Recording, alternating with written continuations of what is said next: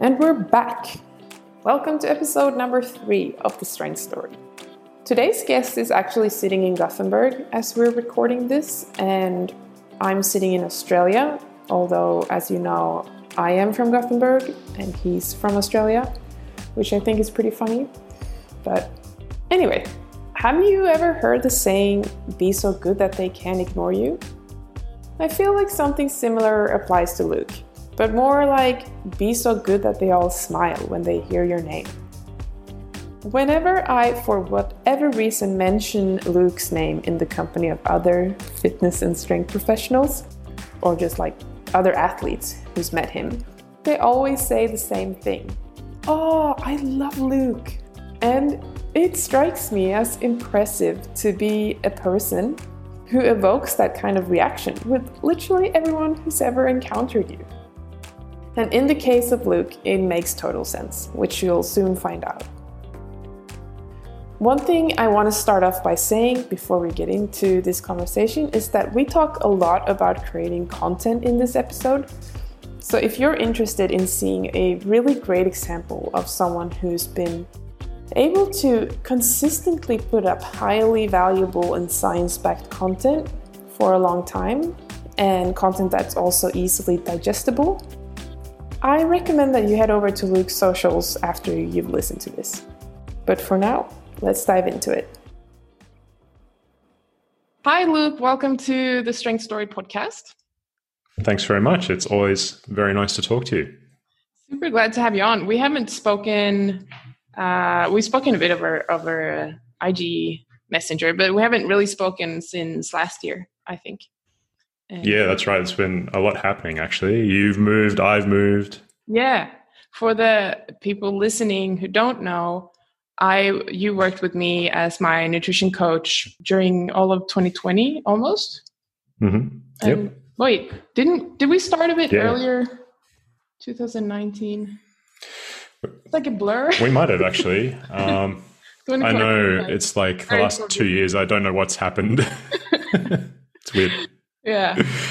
No, I think it was uh, in, uh, in, around Christmas 2019, and and then you helped me. Actually, yeah, I think you're right. Yeah, and then uh, I got online help from you throughout 2020, which was. Uh, That's right. Yeah. No, I think you're right. It was fun. Yeah, I mean obviously that was a hugely fantastic experience and one of the reasons that i really wanted to have you on so that you can talk about how you work and, and your systems a little bit more. First maybe you could for the people who are not familiar with you introduce yourself and your background a little bit. Yeah absolutely. Um, so, I guess I have been in the fitness industry as a personal trainer since end of 2007 or 2008 and uh, mostly worked in commercial gyms and that sort of stuff. I went to university to study neuroscience during that time and don't really use that too much except for all of the basic physiology stuff. Um, but yeah, uh, just kind of really interested in a lot of the physiology and mechanisms behind stuff. But I, I, sort of quickly realized early on in my career that although that's really interesting, it often doesn't have that much of a real impact on someone unless you can, you know, make it practical and tie it in with the psychology and all of that sort of stuff as well. So I guess that's kind of where I've moved towards is to find ways of understanding some of the research and the complex stuff that's happening out there, some of the cutting edge science, but still try and make it usable to the end user, I suppose. Um, I've been doing this sort of stuff online for a couple of years now. So we actually moved from Sydney in Australia uh, at the end of 20 or start of 2020, actually, just before all the borders and everything started closing, and mm. uh, arrived in Europe. I was doing a couple of seminars.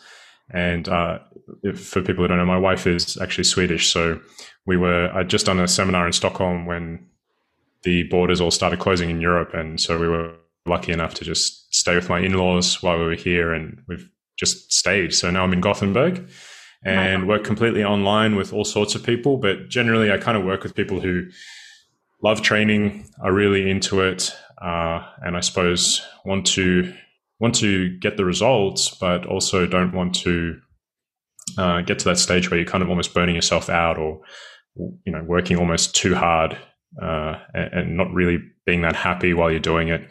So that's kind of what I do at the moment, and it's it's a lot of fun. Mm.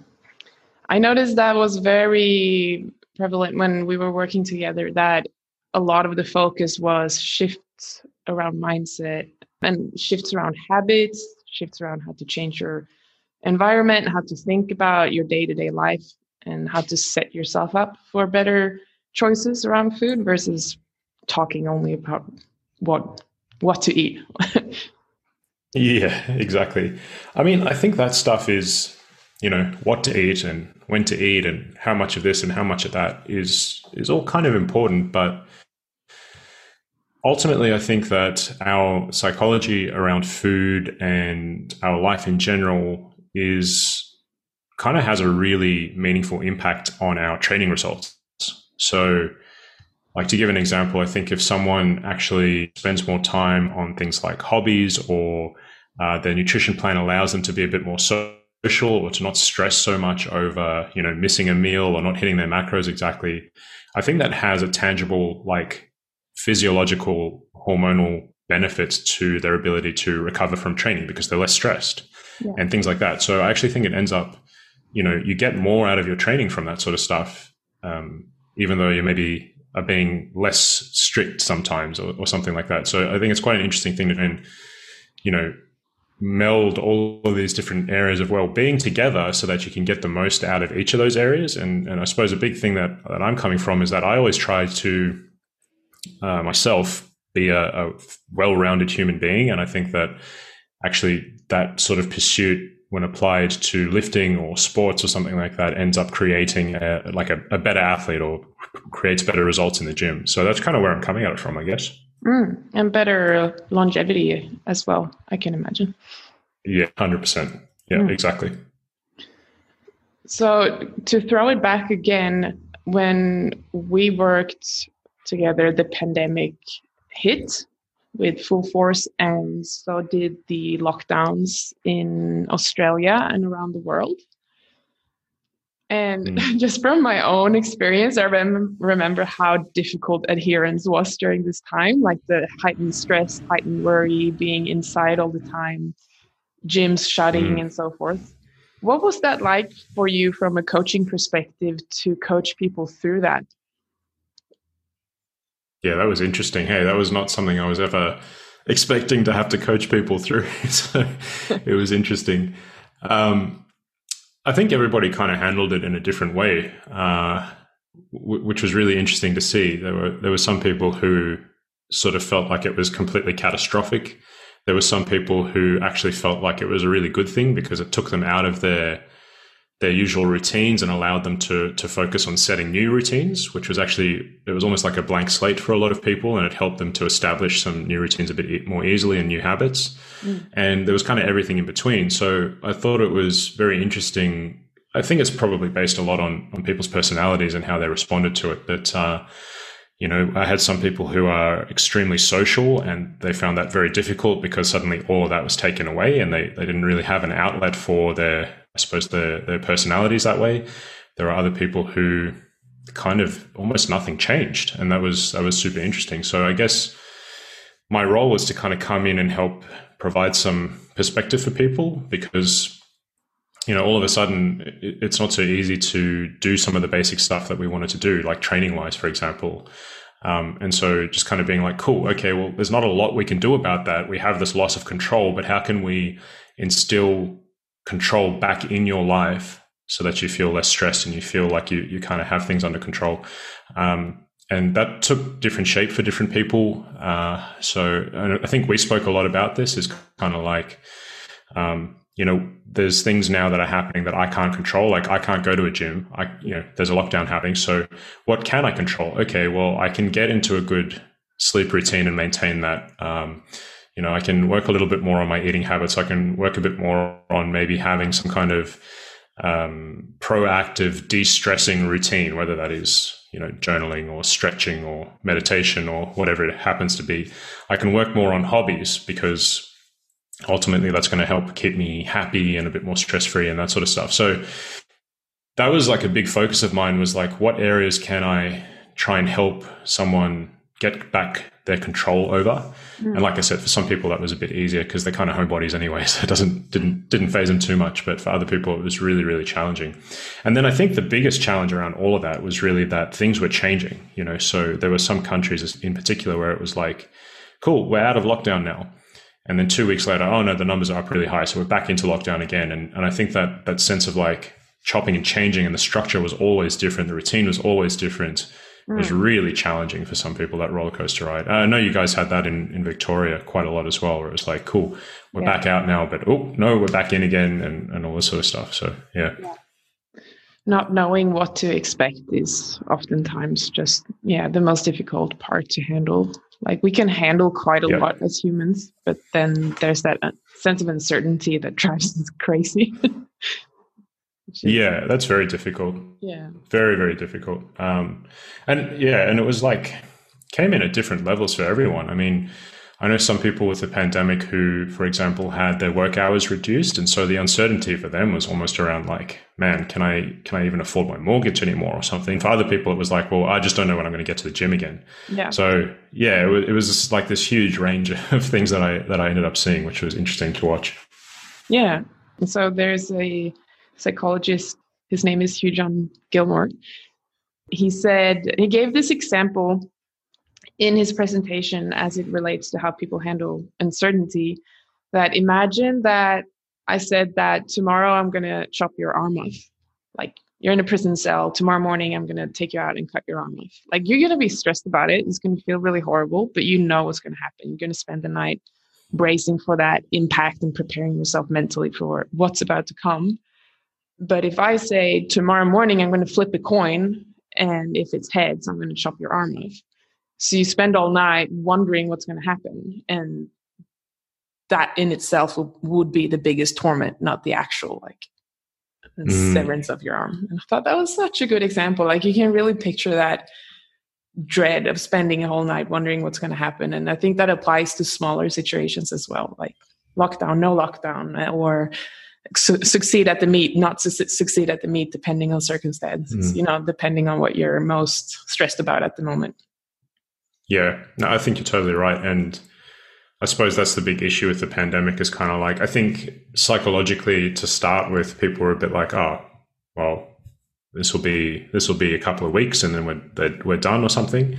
And it just keeps stretching out. And, and even with the situation now, it's like, you know, it's a big thing for us as well because we uh, be the same with you. You know, you want to visit family, and you're kind of like, well, can we can we count on it uh, for summer or for Christmas or for like 2022 or like what's going to happen and yeah. it just keeps changing all the time because there's no defined end date for it and that can be tough. But i mean that's a obviously that's a global scale thing that's a big deal but you mentioned even little things. I think that's totally right. You know when you have uncertainty around things like that then it's it can be really really difficult. So um, i agree and, and that's why i'm such a big advocate of habits and routine and structure. Not not to the point where like you you feel inflexible and unable to deviate from it but i think that it just provides that level of control that um, gives a real sense of confidence and, and well-being to be honest. Yeah. And as it ties into entrepreneurship and the nomad life and everything that you yourself are experiencing at the moment can you see any similarities in how uncertainty creates stress in your work life and your your travel life? Oh yeah big time. Big time. I mean it's hugely exciting and we're very privileged to be able to essentially live wherever we want you know for a couple of reasons firstly all of our work is online and secondly my wife is swedish so we, we can kind of be anywhere in the eu mm. um, you know which is which is awesome but at the same time like we're kind of going through it at the moment we we have a court's contract here which means uh, we we only have a month's notice from our landlord before we have to move and mm. like, she had a fight with her boyfriend one night and texted us at like right before we went to bed at like 11 o'clock going, um, yeah, sorry, I just had a fight with my boyfriend. I want to move back into the place. I'm giving you a month's notice. And we were like, fuck, man. and then, no. and then she texted us back in the morning and went, oh no, we made up overnight. Don't worry about it. Sorry. And we were just like, oh my God. yeah. Just wait until the morning. So, for sending messages like that. So cruel. Oh, seriously, seriously. Um, you know, so it it's definitely one of those where we don't kind of know exactly where we're going to be, and and honestly, we we ended up having to make a decision because. Uh, you know what it's like as well. You know, she has family here. I have family in Australia, um, and and we just to kind of give a little bit of context to this. Uh, when you go to Sweden, um, so the EU laws mean that you essentially can have freedom of movement and freedom to work as an EU citizen, and their partners get that as well throughout the EU. So it's it's pretty easy to move around the EU, mm-hmm. but each country has rules that sort of supersede the EU rules for their own citizens, and that means for a, a Swedish citizen like my my wife.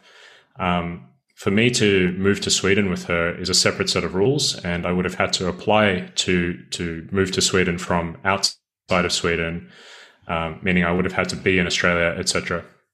So we actually couldn't move to Sweden very easily, mm. but you can kind of get around that by first moving to another EU country, settling there as an EU citizen, and then applying to move back to Sweden as an EU citizen using the EU freedom of movement rules.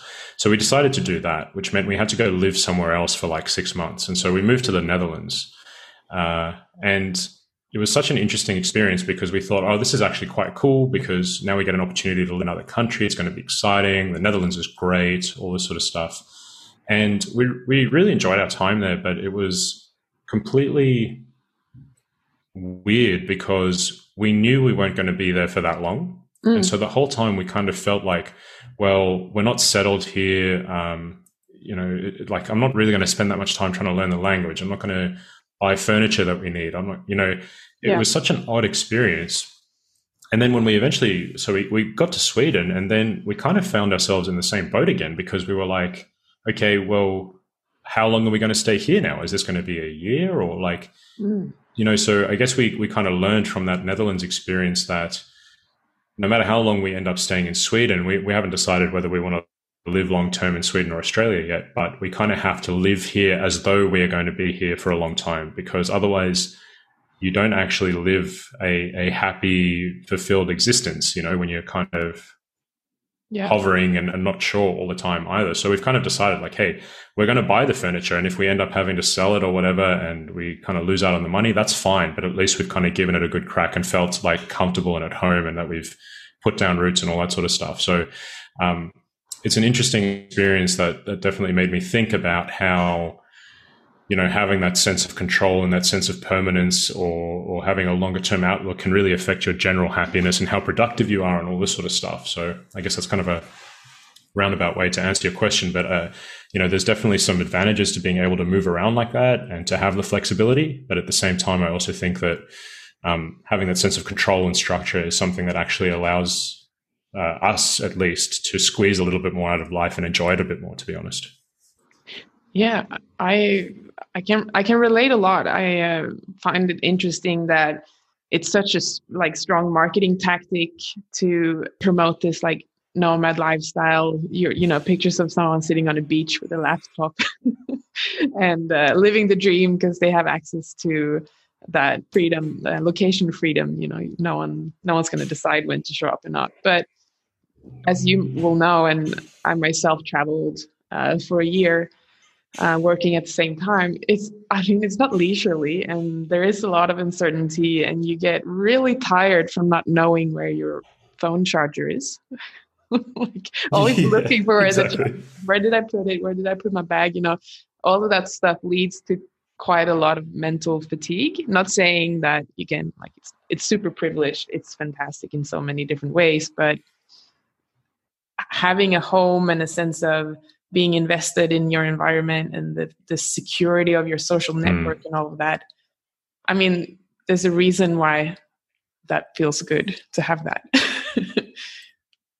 yeah, totally. I mean, I've never been so happy to. We I bought a, a nice uh, desk for myself like a couple of weeks ago, and I'm so stoked with it. You know, it seems like so basic, but it's this is. It's not like I didn't have a desk in other places, but it's like this is the desk that I wanted, and it's mine and yeah.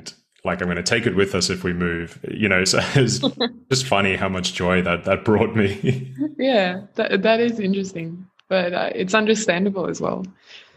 So if we picture that a person listening to this is uh, is a coach who wants to work more online and has that aspiration to be uh, have that location freedom and be able to work wherever, travel wherever. What advice would you give to them um, before they embark on that kind of lifestyle? Yeah, uh, interesting. I think it's important to recognize what's important to you in life uh, and, and what your priorities are, because if you have that, then it really makes your decision making that much easier. So I think kind of going through that process of identifying some of your intrinsic values and and and focusing your goals through that is really important. You know, um, you might have, for example, a, a, certain income goal that you like, and that's a nice objective external goal to have, and that's fine. Mm-hmm. But you have to always think about it through the lens of like, what intrinsic value is this satisfying for me? Maybe your intrinsic value, something that you really care about, is like, hey, you know, above all else, or, or one of the things I value most in my life is freedom.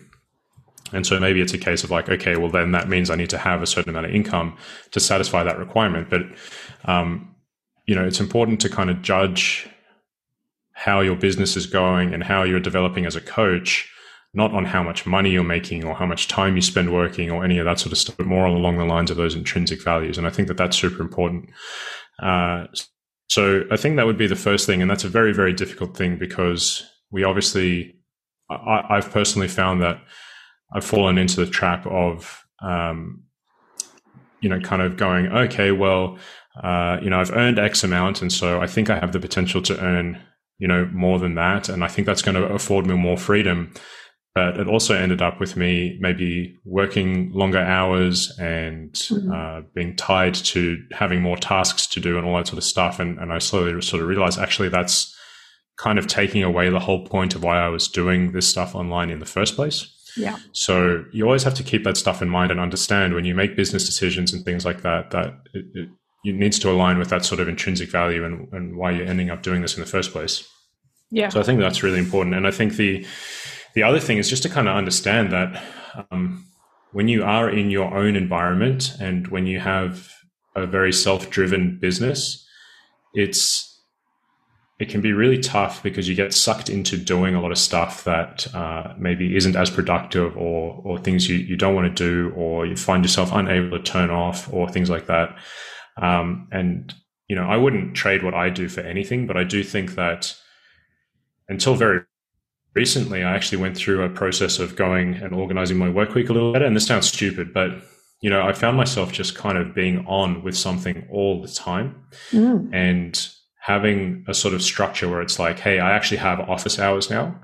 Uh, yeah. and I don't work outside those. I have a time where I consider myself clocked off, uh, and that makes all the difference. I actually challenged myself to work like with half the normal hours that I normally do. Mm. Um, and try and fit everything into that, and it, it worked out really, really well. Um, I'm only two weeks in so far, but it's it's working really well. Uh, you know, so like for for people out there, you know, I think it's just it's easy to get just lost in this black hole of like trying to chase numbers and trying to chase, um, I suppose, you know, I got to work to get ahead and all this sort of. You've really just got to keep in mind what you're trying to achieve and why uh, the entire time. Otherwise, it, it doesn't kind of end up satisfying why you're doing it in the first place. Yeah, huge. And yeah, more money isn't necessarily more freedom if it requires, as you say, more work hours. And I suppose in some cases, not t- talking about you specifically, but I imagine for some people, an increased internalized pressure to perform better or uh, pr- provide a better service, like higher quality service? Oh, I, I wrestle with that so much because yeah? I I have a yeah yeah oh big time because I feel like look I, people pay me a premium and I want to provide a premium service, but I also uh, you you know with my coaching I'm not the type of coach that like is going to message you every day and be like, "Hey, did you do what I told you to do?" or anything like that. Like that's not my style of coaching. I think having self-efficacy is really important, mm-hmm. and that means that as a coach, you have to be like pretty hands-off sometimes, to be honest. And that's the best thing for the client. And so you kind of feel that pressure of like, well, when someone's paying me like, you know, a lot of money, Um, but my coaching style and something that I truly believe works best for the person long term is to be a little bit hands off sometimes. Then that can be a real challenge for one. So you're kind of always looking for ways to provide better service, and, and it's a difficult thing then. But the other thing is just like, I, I guess for me personally, and, I, and I've seen this with a lot of other entrepreneurs, is that they have this sort of drive to fulfill their potential. And it's almost like a fear of not hitting what you're capable of that keeps them keeps them going. Yeah. And that's something that is a huge problem for me. And that's why I, I always feel like, well, um, I can work more. So if I work more now, then it means that I'm making myself like there's less work for me to do in the future and I'm I'm investing in my future and all this sort of stuff. And that's not a bad attitude to have, but it does mean that I ended up working like 60 hour weeks, seven days a week, yeah. uh, answering emails at 9 p.m. when I shouldn't be touching my phone, all this sort of stuff. Um, and I think it was that sort of fear of not fulfilling my potential and always wanting to kind of drive it more and more and more. And so that's a real problem for me because, look, I make a good amount of money. Um, you know, we're financially in a very strong position. Uh, and unfortunately, there have been times where I felt like that wasn't enough. It's certainly enough for me to live and to live a comfortable life, but I started almost viewing the money as a scoreboard in a way because it's like, hey, I feel like I'm capable of running a business that can earn X amount of money, and I'm only earning Y amount of money. Mm. And so it wasn't really about the money so much, but it was more about like, this figure represents my potential, and I feel like I'm not trying hard enough or I'm not doing good enough unless I fulfill my potential. Mm. And it's a real easy trap to fall into. So I've actually had to make a conscious decision of like, and this is why I'm, I, I, t- I spoke about the the intrinsic values because um, to me, having freedom and autonomy is very, very, very high on my list. And I realized that, hey, uh, I have this fear of, of not fulfilling my potential, but actually, if I chase that sort of idea too much, then I'm taking away the whole reason that I'm doing this job in the first place, which is to have freedom and autonomy, you know, for myself. Um, aside from obviously making a positive impact on other people's lives. But that's kind of a big thing that drives me. So yeah, it was, it's just super interesting. And I think I see that in a lot of entrepreneurs where it's like they feel like they, they're capable of achieving more than they could if they worked for somebody else. And that ends up driving them to a point where they're actually sacrificing a lot of their, their mental health and flexibility and happiness. Yeah, definitely. And it's so important as you say to have that well it's you need to have that self-awareness because no one else will tell you when you're done or where the cap is or yeah. when you've achieved that whatever it is that you're striving for it's always going to be up to you to decide when enough is enough and if you don't have that really clearly laid out for you what you're actually striving for and what why it's important to you that that will be infinite infinite work yeah exactly no you're right i mean like I, I always tell my clients now, uh, especially, it's like awareness is your first step because if you're not even aware of what your behaviors are or, yeah, what your intrinsic values are or whatever, then you, you can't modify them. You can't change them. You can't work towards them. So that's the first step. And fostering that and practicing it and honing it as a skill is something that we can all do. So, that's why I, I, don't really have a particular medium that I like to use necessarily. Like a lot of people like having something like meditation or journaling or something like that as a way of fostering better awareness. Um, I don't really have a preference of any of those. I just think you need to be doing something to actually practice that skill and get better at it and have self reflection as part of something that you that you do regularly. Because, like you said, otherwise, like no one else is going to be for you. Yeah, no, for sure and I wonder how it affects uh, uh, entrepreneurs or business um, owners, coaches in this particular industry where there's also a sense of uh, knowledge that you need to have to understand what you what you do for work. And the more you learn the more you understand that there's more to learn. Is that um, dunning-kruger yeah. effect and so, particularly in the science based industry where we work with nutrition and people's bodies uh, in the gym, or if it's about biomechanics or understanding programming or whatever it is, we're always learning something new. I, you would, because if you're not if you're passionate about it, you're always learning, right? But then you understand mm. more and more how much there is to learn, and then there's that never-ending cycle of when am I done? yeah, for sure, for sure. I think um, I, I've always kind of thought with things like training and nutrition, I guess psychology in general as well. It's the never-ending hole that you can go down, and there's lots of things that are uh, technically optimal or technically better than this or that. You know, I had a client call the other day, and one of the things we spoke about was like, hey, for some of my accessory exercises, you know, do I have to do exactly what's programmed, or can I just like, you know, change it to a different machine if this one's being used or something? And I kind of said, look, you know, technically, it's better to just stick to what's programmed but ultimately, I don't know if there's going to be any practical difference if you chose like this thing that looks very similar, this machine that looks very similar, blah blah blah.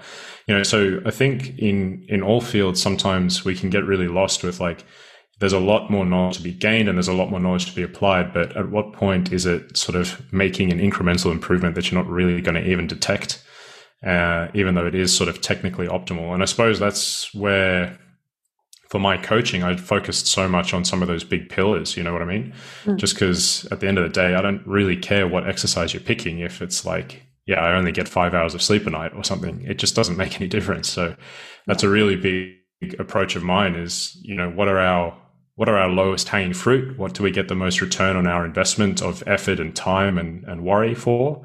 And let's chase those down as much as we can. Um, and that way, at least you're kind of going to get 80% of the way there no matter what.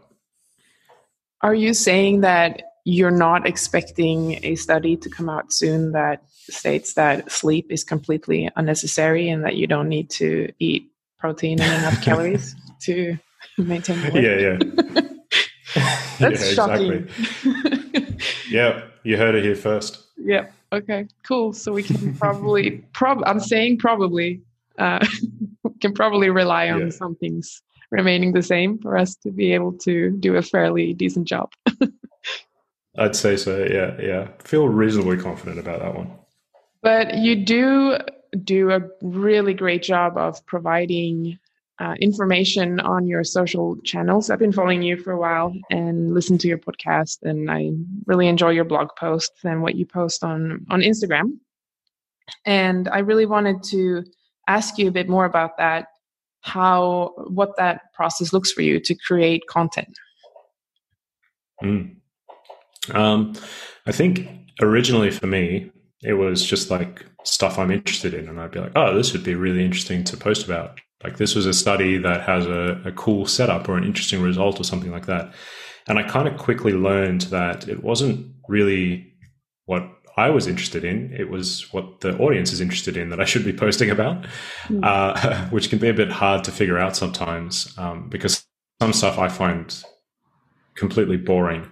Mm. Um, but other people lap up and, and really enjoy. Like I honestly, I find it really tedious to to post like hey guys, make sure you sleep enough all the time. But mm-hmm. people love it, you know, and, and there's people who actually don't realize how much sleep you need and how much protein you need to eat, even though it's like old news for someone like me who's spent a lot of time reading about it and that sort of stuff.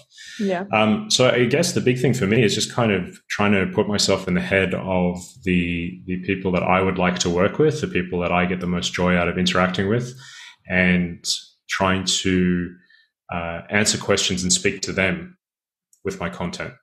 And so you can see that it's evolved over time, where it, used to be a little bit more, I suppose, um, information dense on on each uh, slide, I guess, on Instagram, and now it's a little bit more simplified. And and for me, it's I don't want to simplify things to the point where they actually don't make sense anymore. I do think that keeping things simple and explaining things simply is good, and, and people always refer back to that sort of quote of like, well, if you can't explain something simply, then you don't really understand it that well. Mm-hmm. I think that's true to an extent.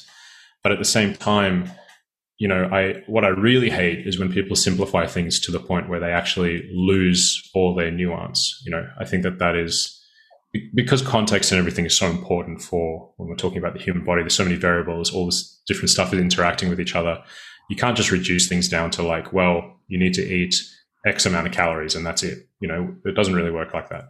Yeah. Um, so with my content, I'm trying to provide a little bit of nuance and a little bit of context and, and not necessarily give these absolutes, but kind of give people some food for thought. And I found that that really seems to work quite well for the type of person that I enjoy interacting with and working with. So my, my process is always just like, okay, what questions or, or interests do these people have?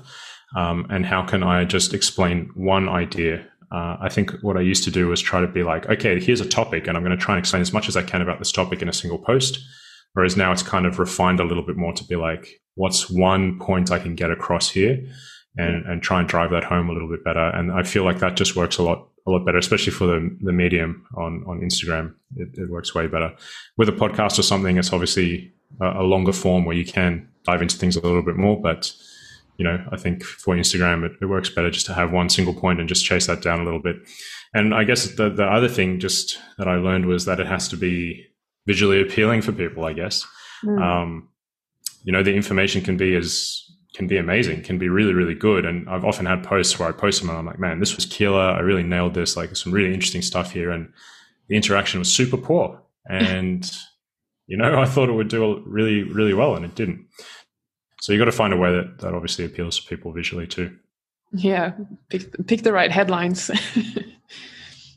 yeah, exactly. I mean, that's the thing. It's like the, the clickbait stuff works for a reason. I think you see it across all platforms. Like people on on YouTube, uh, on Instagram, all of these different platforms. People say, "Oh, I hate clickbait," and like I hate these stupid titles and this and that. The title is misleading.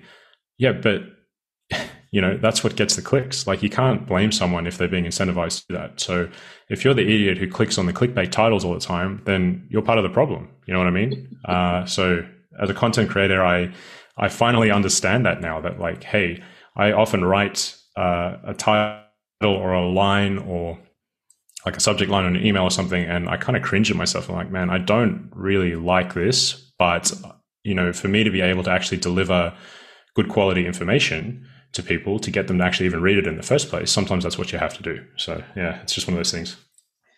It is interesting. I posted a question sticker on my Instagram a while ago and asked well, how people feel about reels. And this mm-hmm. me promoting reels or anything, but I just found it very interesting that a lot of people really hated on reels. Like, were um, some were like outmost disgusted with this new form of medium. And I was like, oh, okay, really? well, fair enough. Uh, I think they're kind of funny.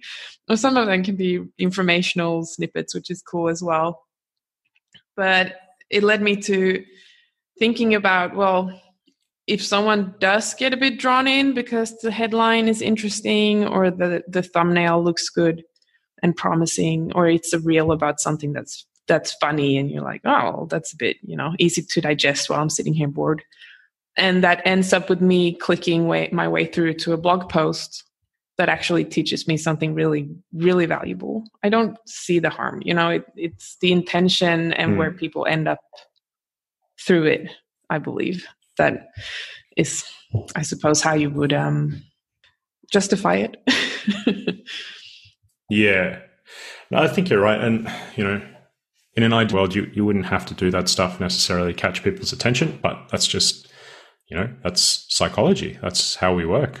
Like there's there's no getting around that. So you just got to work with it. And uh, like you say as long as your message is good and you're actually providing some information that's going to make a real difference to people then why not?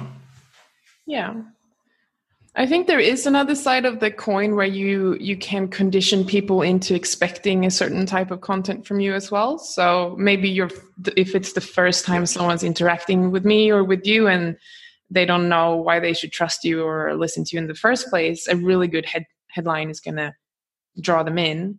But if they've seen repeatedly that well, I talk about things that make sense and usually there is value in what I say you condition people into investing more of their time. You don't need to fight for it. You don't need to grasp for attention, which isn't a very nice feeling. Like, hey, please listen to me. It's, it's like people no. will come to you when you prove over and over that what you're saying is sensible, which you have definitely. Yeah. Where I'm trying to get with this. I think you're 100% right. And I think also this comes down to probably another area of just like a bit of a cognitive bias of ours where if we see more likes, more follows, more clicks, we automatically assume that that's much better. And we, we kind of get biased towards, oh, well, I got to do something to get more of that. Yeah. But what I've actually learned is like on Instagram, for example, or, or anywhere really, you don't have to have like a huge audience. You don't have, you don't have to have this, you know, massive audience and huge reach or anything to firstly make a positive impact on people or to spread quality information or to have a good business off the back of it. Like I've seen some people who have, um, you know, two to 5,000 followers who make a, an absolute killing off of their Instagram because, like you said, they are such a trusted form of information. People really, really vibe with what they say. They really trust them. And it's not about having the biggest following. It's about having, you know, people who truly believe that what you do is good and, and speaking to them. And so, you know, I've, I've seen accounts and I've spoken to people in this industry, in the fitness industry, for example, that have, you know, like 100K followers or something like that. But ultimately, a lot of those people are not really the people they want to work with. They're not people who engage much with their content. Mm. Um, you know, and so it's like we get a little bit caught up in like, oh, well, this type of headline or this type of content generated more likes. And sometimes that's a helpful metric, but sometimes it's actually not a helpful metric. So you have to always just remember like it's not about how many people follow me when I post this stuff. It's about how many people uh, who sort of I truly want to speak to that I actually reach and make an impact on. And so yeah. Uh, I think that's kind of served me quite well because um, you know it ends up being that like if I put out a, a, a like fill out an application for coaching or something like that, generally speaking, I get people who are genuinely interested. They're people that I can genuinely help. They're people that I get on well with personality wise. And that just makes my life a whole bunch easier because I don't have to trawl through a bunch of tire kickers. I don't have to trawl through a bunch of people who aren't a good fit for me, all of that sort of stuff. Yeah. That's a hugely important point you're making. And I mean, just imagine if you got on a Zoom call to have a presentation or something and 2,500 people were there listening, you, you would be shocked by the amount of audience you had in that case. Oh, exactly. You knew that everyone cared about what you said.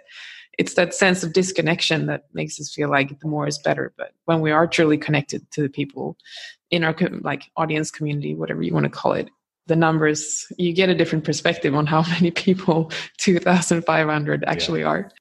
Yeah, and I mean, think about how many clients are you going to work with over your entire life? Yeah, like it's not that many, you know. So, yeah. like if you're reaching a few hundred people and making them like you know making a real true connection with a few hundred people that's enough man that's more than enough so yeah for sure and you often hear about like conversion rates being around 1 to 3% and i i get that that might be true in some cases in some industries but i'm not so sure that is actually true with people who have spent their time building up trust building up you know spent their time giving that good free value and and talking to people forming connections and so forth. I don't think that number is nearly accurate anymore. Yeah i, I mean i agree. It's look it's it's different when you and i think this is actually just to kind of bring it back to something we were speaking about before where um, you know, I still do everything in my business myself, and I've had the opportunity with with where I'm at with my business and all that sort of stuff to scale it much bigger if I wanted to, and I can do that. Like I could hire people to work for me, I could have a bunch of things taken care of for me, I could scale it so that the um, the uh, the income is you know probably like triple or something like that. I could go through that process, but um, that's that's the kind of thing where you're talking about like yeah now it's now it's paid advertising and you're getting like you know one to three percent conversion rate and there's going to be a lot of people that you don't that come through that you don't really have a good connection with that don't really trust you yet mm. all this sort of stuff and it was just something that i made a conscious decision like i don't really want to do that because for me right now if i if i like talk to someone on the phone or if someone um, puts through a coaching application it's kind of like there's an 80% chance we're going to be a good fit for me. And if they're a good fit for me, there's like a 90% chance they're going to go ahead with it and, and become a client. And that makes the whole process so much nicer because you know if someone's getting on a call with you or um, has applied to work with you and you're going to have that conversation that the, the pressure's off because you don't have to go through this whole process of like, oh, I don't know if I can really help this person. And they also don't sell me into a coaching program. And the whole interaction is so much nicer and i don't have to stress about like far out man. If i want to get another five clients i have to do 50 phone calls. Like yeah. no i have to do like maybe eight. You know yeah. what i mean? Um, and then it, and that's so much nicer to actually just take my time and focus on those and give those people my full focus. Like it's just so much better. That that is so interesting and it's such a good point because one of the things i hear the most frequently expressed when i ask what people struggle with with social media and building an online business like what is holding you back? What's the stress about? It's that people don't like selling. Mm. um, i'm talking specifically about powerlifting, powerlifting coaches or coaches in the strength wellness industry. And i think that might be a bit related to what we work with. So selling doesn't sit nicely for some. I know that's fair but if you if you go about it in this way that you sort of present the information that you feel passionate about presenting you do it in a way that you know will serve people really well you do it consistently over time like you, you don't have to sell that much. It like solves itself. Yeah exactly. Well i think it like the, for me the sales process is literally like i want to see if we're actually a good fit for each other. I want to see if i can genuinely help you. And yeah. if i can here's how i think it should happen. And as long as I've actually listened to that person's problems and given them a genuine solution for it, then that's basically the sales process. You know what I mean? It's not a case of sitting there trying to convince someone or use sleazy tactics. It's literally like being yeah. able to go like, "Hey, you have X Y Z problem. Um, as a professional who's good at what they do, this is how I can help you with it." Um, and that's pretty much it, you know. And then it works. Like if you get good at that, then it doesn't feel sleazy and the other person doesn't feel like they're being sold to. They just genuinely get excited because they can see how they can get a solution to their problem. Yeah, yeah, exactly. I noticed very a very clear thing for myself when I was promoting my coaching. I didn't do that very often, but when I did, when it was necessary and I did it, it, it those people who came through were 99% women who wanted to work on their mindset. And I just thought that was always very fascinating to me because I have like at the time I had mm. like 70% male followers and the most of the comments were like, you know, males impressed by big lifts. very like standard yeah, yeah, yeah. audience. Fair enough, like fine, whatever. But when it came to the actual business side, when I actually used social media to get more clients, the ones who came through were the ones I really wanted to work with, the ones I clicked really well with, and who obviously like had heard me and my message through like mm. in my captions and such. So yeah, it sorts itself out, self out, and then you get on the call to sort of introduce yourself and see like, hey, here are the expectations. Does that sound good to you? Okay, well that's mm. this is how I work. What do you think? Yeah, but I think that's full credit to you because you obviously had a, a big following and a lot of people who were following you because like, hey, I'm really impressed with the lifts and all this sort of stuff. But you were you obviously knew that like, hey, that's that's not necessarily what I'm here for. This is like the the stuff that I that I really want to do and what I really want to help people with. And so you kind of took that move of of changing your message around that, despite the fact that you know if you post a like a squat PR, you're going to get like a million likes on it. You know what I mean? Um, so I think that was really good. And then it to use sales language, it pre-sells people if they already like can identify with your message and then they get on a call with you or something. And it's like you've already done the legwork because they're already on board with what you do. So it, it's full credit to you for just taking the plunge and doing that. Well thank you. And i i i find it interesting how powerlifting coaches can use lifting as marketing. Like realistically your clients don't care that much about your lifting. Um, they might be like go come on awesome like supportive in that way which is which is nice. Like there's a relationship building aspect of supporting each other's lifting journey. But in the end, they care about their lifting and how you can help them. so if you don't show yeah, exactly like with your words how you think about things and honestly like be vulnerable with the things you've gone through that you've worked through and talk about how your what your coaching philosophy is or your philosophy around, around mindset is in the gym and so forth you'll only have fans you won't have people who want to work with you and i imagine that as a coach yeah. if you want to build a business you want people who feel like they trust you enough to ask for your help yeah Yeah, exactly. Well, look, I, I, mean, along those lines, I kind of made a conscious decision not to post a ton of like transformation pictures and stuff like that because I didn't, I didn't want that sort of aspect to my business. I guess um, it's not a bad thing. I, I really don't want to. As, as a coach, it's obviously one of the most powerful marketing marketing tools you can use is is a transformation picture. But it was just something where I felt like I was in a position where um, I didn't need to do that, and then it. Uh, yeah, as you say, I found that more around, you know, my showing my personality and my style and things that I've personally struggled with and things that I, you know, some of my most popular posts are the things where I say like, "Hey, I actually got this wrong." Mm. Um, it just helps people identify with you a lot better. So I think it, it makes a lot of sense to do that stuff. Yeah, like what does it say about you that you got it wrong? Does it say that you don't know what you're talking about now, or does it say that you're willing to investigate further? like it's yeah, exactly. Yeah, I'd be very suspicious if someone didn't admit that they could potentially be wrong. Yeah. Yeah. Yeah, exactly right. Exactly right.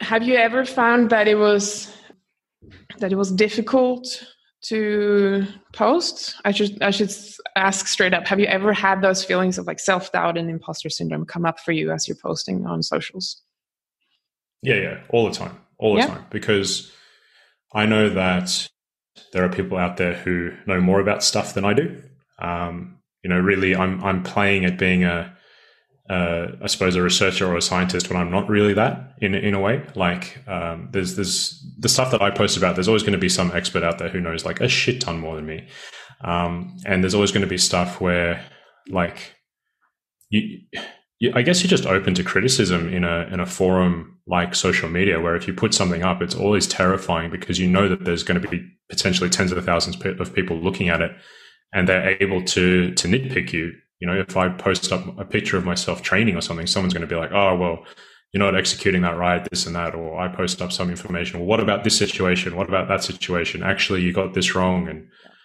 um, that's really difficult, you know. Mm. Uh, as confident as I am that I that I do the work to be an expert in my field, you know, I, I spend every, some time every day doing more research and studying and that sort of stuff.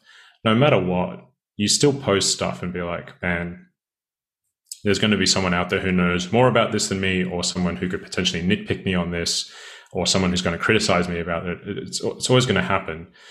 And I think those posts where I went, look, I'm just going to go in and say, put my hand up and be like, hey, I was wrong about this, but this is how I've changed my mind and this is where I'm at right now. And actually, I might be wrong about this. And I might be posting again in a year's time being like, actually, I got this wrong too. Mm. That was just a cathartic experience for me because you kind of just embraced it. You just let it go and went like, yeah, man, I'm going to get stuff wrong. Um, you know, because I, I hate being wrong. Like I really hate being wrong. It, it's a, it's almost physically painful for me. like I kind of always feel like my way is the right way and this kind of thing. Yeah. Um, or I always used to. I think I've gotten a lot better around that. Uh, but it was one of those things where just being able to let go of that burden of always having to be right or if someone says actually you're wrong about this and that and then you having to try and sort of defend it or whatever just going like yeah okay fair enough got that wrong it was just so freeing um, very very difficult to do of course like it's easier said than done but uh, mm. just having that mindset i think uh, takes so much pressure off and it allows you to um, put yourself out there a bit more and to show people your more vulnerable side and to show that you're a real human being. Because I think often as coaches, people expect that if I'm being coached by someone, then they need to be a lot better at whatever uh, they're being coached for. So, like, you know, people will come to someone simply because they're in great shape or simply because they're a really strong power lifter, mm. expecting, like, well, my coach has to be better at this than me. And that's not true. Um, and when you as a coach end up showing people like, hey, I'm a real human being too, like I don't just have abs because I have abs. It's like I still struggle with having to um, you know, manage my food intake. I still have to like try and get enough protein every day. I don't feel like going to the gym most of the time to be perfectly honest with you, but I go anyway. Mm. Like I'm a real person as well. I have those struggles as well. And ironically enough, it's when you show those imperfections, it's when people can really identify with you and be like, hey, that's really cool. I can actually trust this person because they've been in the same situation as me, or they know how I feel, or they've figured out a way to get around this, uh, or they're just honest because they're going to put up their imperfections on social media. So, yeah, it's, it's actually been a, a really big step for me to take, I think. It does sound like a huge mindset shift, and it, it does sound like it, it must have been hard to, yeah, to establish that. And have you have you gotten a lot of criticism on and on things you posted? Uh, not really. No, actually, which is funny because you know you get a bit paranoid about it, and then at the end of the day, not really many people actually come after me or anything. You know, there's some people obviously who um, put themselves in a position where they like getting in fights on the internet and that sort of stuff, oh, and then they get a lot of criticism back and that sort of thing. And you know, I, I really don't like the whole you know calling people out kind of culture and that kind of thing. For me, it's more about hey, these are my ideas around things, and this is what I think is is correct rather than like, well, I think this is wrong and that's wrong and that's wrong. It's for me, it's a different sort of mindset. It's a mindset of like, well, I think this is how what's right and this is what's right and this is what's right. And it kind of implies that other things are maybe not the best way to do thing, but I don't explicitly go out of my way to kind of shoot down those things because I think that's being done enough in this industry. Um, and so I think for that reason, I actually don't really attract like a lot of trolls or negative comments or anything like that, which is which is really nice. But certainly, I think as you're um, as your reach grows, there's just naturally going to be more eyes on your content, and there's going to be your content's going to reach more people who don't actually care about you or know much of your history or know what you're about or anything like that. And then mm. you hmm. do expose yourself to like, you know, I suppose more um, more criticism or, or, more people just like leaving careless comments and stuff like that. But I, I have to say, um, I think because I've presented myself as someone who is, you know, fairly balanced and and open minded towards like, hey, this could be right, but it could be wrong. I think that I kind of avoided a lot of that, um, which is a double edged sword because you know on on social media and when you're creating content, it's typically the stuff that is a little bit polarizing that tends to get a lot more eyes and. Um, you know, I've, I've specifically I've had business coaching before where they said, hey, if you're making Instagram posts, like you got to take a side and and be like create some kind of uh, you know an A versus B kind of thing. Really. Um, because you get a lot more attention that way. Yeah, yeah, yeah. Uh, and this is from people. I mean, it's legitimate. Like they've grown their their their followings to like hundreds of thousands doing this sort of method because you you just get so much more attention. Mm. But that's not. Firstly, it's not really my personality. Um, and secondly, then you're just inviting a lot of back and forth and and and hate, I suppose, online and some people handle that better than others. And for me personally, I don't want the stress of that. You know, I, I, very much find that if I get those one or two negative comments, I have to actively work to kind of be like, no, that's just like a negativity bias. It's, you know, you've got a hundred positive comments and two stupid ones and stop thinking about the two stupid ones, you know? Um, so yeah, I just made a conscious decision not to do that, but it's, it's interesting how it works like that. Yeah. Well, okay. So now I have three questions. Which one should I avoid first? um, Well, you you put uh, you uh, created a post a while ago, and um, I think I must have reshared this post like three times because I just really resonate with the the things you say. Uh, well, one of the um, wait, the headline I believe is "Daily stressors don't always involve major life events." Yeah, yeah, yeah, yeah. And you mentioned that there's a reason why you don't hesitate to to block someone or remove someone if they're being a troll. And um, I mean, yep as you can imagine with the with me i've had to do that many times. And i felt guilty at first. Well first let me preface by saying there's a difference between getting constructive criticism and that usually comes out in the form of a question. Like when people are actually interested in talking to you they will usually ask what did you mean by this? Hmm. and then talk to you. So criticism is is a fantastic thing if it's presented by someone who really wants to have a conversation. But then no, there's the one who's just like, yeah, a troll. Let's just say, let's just say it, yeah. call it what it is. It's a troll, and they just want to hurt. That's what people, some people want to do for some reason. Uh, the day and age we live in, and I used to feel really guilty when I blocked people because I felt like I had this sense of responsibility to address and always talk back and always you know have that respectable tone and and so forth. And occasionally i would comment back and be like why did you say that? or thank you for posting here. I'd be interesting interested in hearing what you think i should have said instead. You know just meet them as respectfully yeah. as possible. yeah. in the end now if someone says some bullshit to me i just block them straight away i don't i have no interest yep. in carrying on the conversation and your post there like what you said really helped me solidify that this is totally okay would you be able to recap that a little bit what does it mean that daily stressors doesn't always have to be major life events. Yeah, so there's this concept in psychology that there are sort of lots of minor events, I guess, that kind of add up to create stressors in our life. So it's not just like these big traumatic events and major life changes. Like I think we've all seen that scale where, you know, um, I think that actually one of the studies came up with something called life change units, where they like put things on a scale of uh, like 10 to 100 on on how much of a a big life event this is. And so you have those things like death of a family member, um, personal injury, losing your job, um, changing to a different line of work, getting divorced. All of these things are like major life events and major stressors. And those are obviously the major ones, but there are smaller ones as well, like a change in your sleeping habit, or if you um, change schools or things like that, that's a lot smaller. But there are actually things that they call in the research daily hassles. And daily hassles are just tiny little things that can uh, contribute to your overall feelings of stress. So some of the big ones that are usually uh, put out there are things like your daily commute, you know, having to wait for the bus or mm. um, being in traffic or like forgetting your lunch at home and then having to go out and buy it or, you know, you've got that like maybe there's like a an alarm that always beeps in the background or something at work or it's just like these really minor things that you kind of go oh it's, it's something i got to get over or whatever but they actually make a really big contribution to our overall stress load i suppose.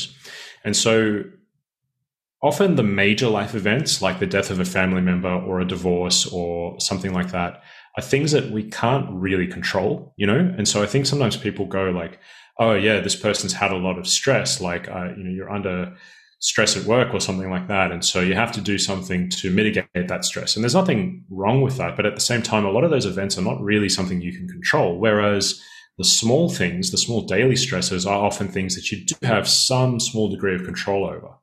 Uh, something like blocking trolls on Instagram mm. is a really big one. You don't have to engage with that. And it's a really minor thing that you're probably going to forget about after a day or so. But just being able to remove that from your life is huge. And often there's it's a lot of small things. Like you, let's say, um, it's like there's there's a, a table you always bump into at home every time you walk around it.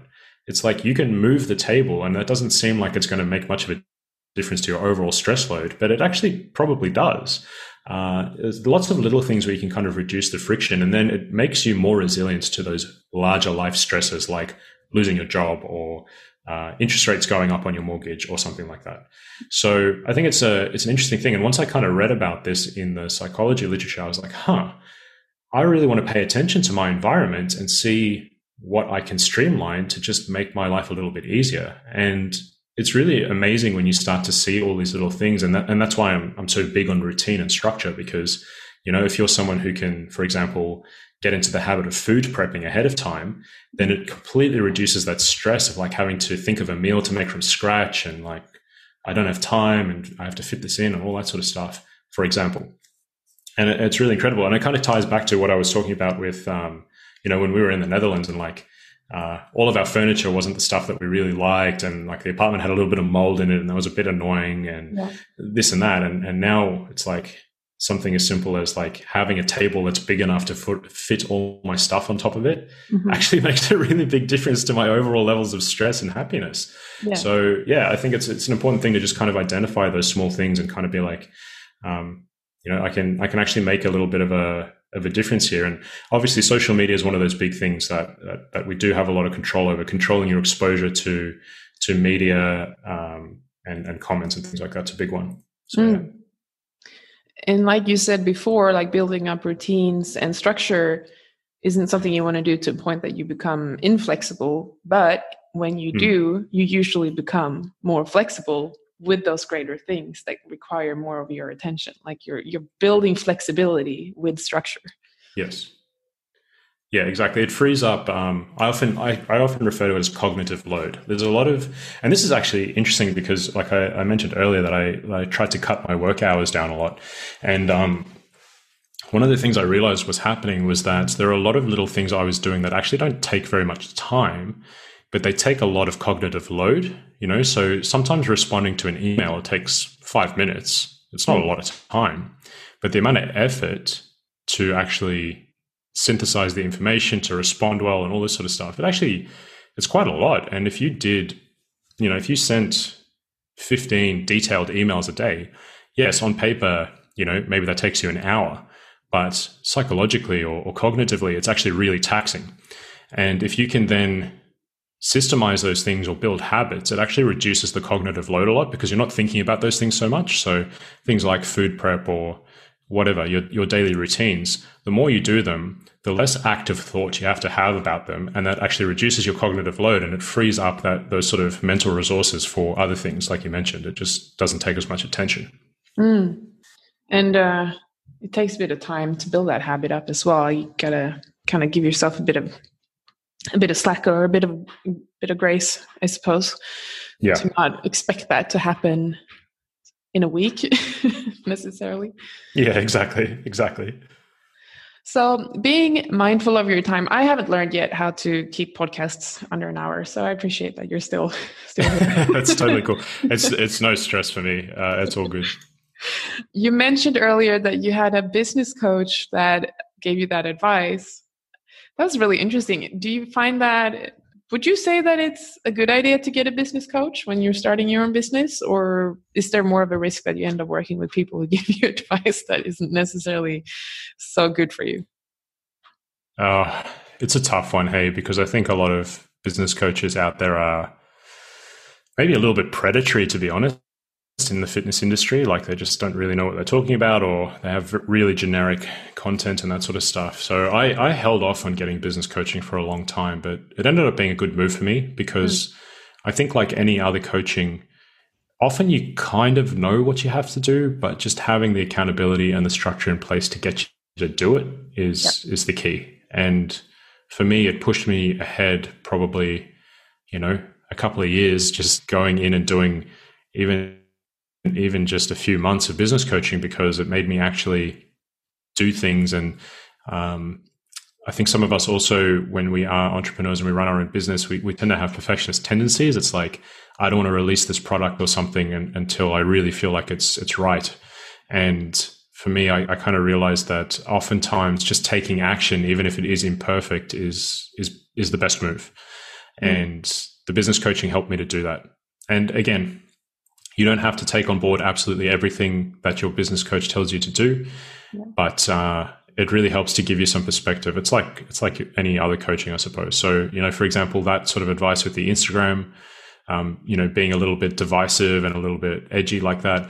I totally understand why they recommended that, but for me, I just kind of went, look, I don't think that's really for me. Um, so I'm not going to implement that. But there were tons of other things where I actually just needed to kick up a bum to do it. So I think it's really worthwhile, to be honest.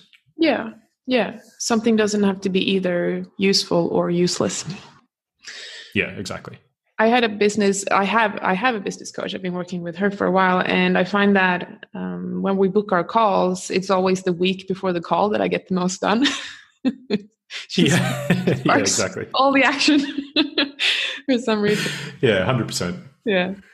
Uh, it's funny like that. Yeah, for sure. Yeah. Uh, it's it's yeah just one of those things. Like I said, you often know kind of what you have to do, and it's just being actually having the, the commitment to doing it makes all the difference. Yeah, but you're right though. It, it is in parts. I'm not definitely not saying all of it, but in parts it can be a, a bit of a predatory industry, and I don't think all business coaches or marketing coaches are aware of the tactics they teach. I think there is a I think there are very well established methods within marketing that people have just learned and mm. they don't realize that some of those methods are manipulative. They just convert better. So obviously you should use them. Why not, you know? but yeah. Yeah, that's just uh, the unfortunate side of it, I suppose. But hey, if people wanted to work with you, how would they uh, be able to do that? What are you working what are you offering at the moment? Yeah, I do one on one coaching. And like I said before, it's really sort of dependent on whether we're a good fit or not. So, more than happy to, you know, have a chat to people and, and see if that's the case with without sort of any pressure of, of being sold to, which I yeah. think is quite nice.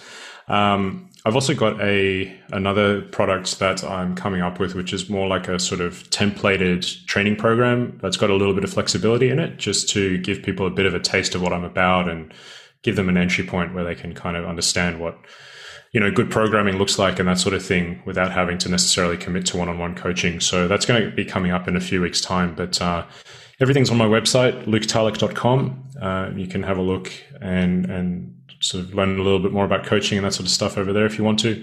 And otherwise my instagram is underscore luke and you can see if you like the information i'm putting out and, and how i do it. So that's pretty much where i'm at.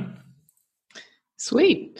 Awesome Thank you again, Luke, so much for coming on and, and chatting with me today for for a full hour and 10 minutes. it was really yeah, interesting. Yeah, uh, I have so many more questions. I, I love to come back. yeah, I love talking to you. So we can definitely do another one at some point. That sounds good.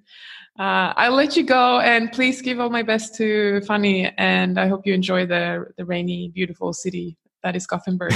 well, yeah, yeah, it is a beautiful city. She says hi as well, by the way. She told oh, me to say good. hi. That's good. And if you need an apartment, let me know. My mom is um is a landlord. oh, really? Yeah. We're getting kicked out of our place. She actually gave us notice the other day as well. So. Oh, she did actually. Okay. Yeah. All right. I'll message you about yeah. that. yeah. Cool. That would be pretty handy. well, well, you never know, but it's always good to have some contacts in case in case something comes up in New Yeah, for sure. That would be cool. Yeah. All right.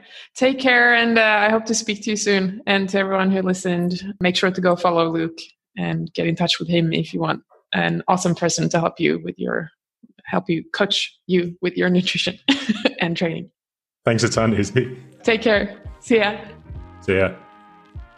Thank you so much for listening. I hope you enjoy this episode. And as per usual, if you did like it or if you had any thoughts in particular about what we talked about, or maybe ideas about future guests that you want to come on, send me a DM and let me know what you're thinking. You can reach me at Isabella von Weissenberg on Instagram, or you can email me at isabella at thestrengthstory.com.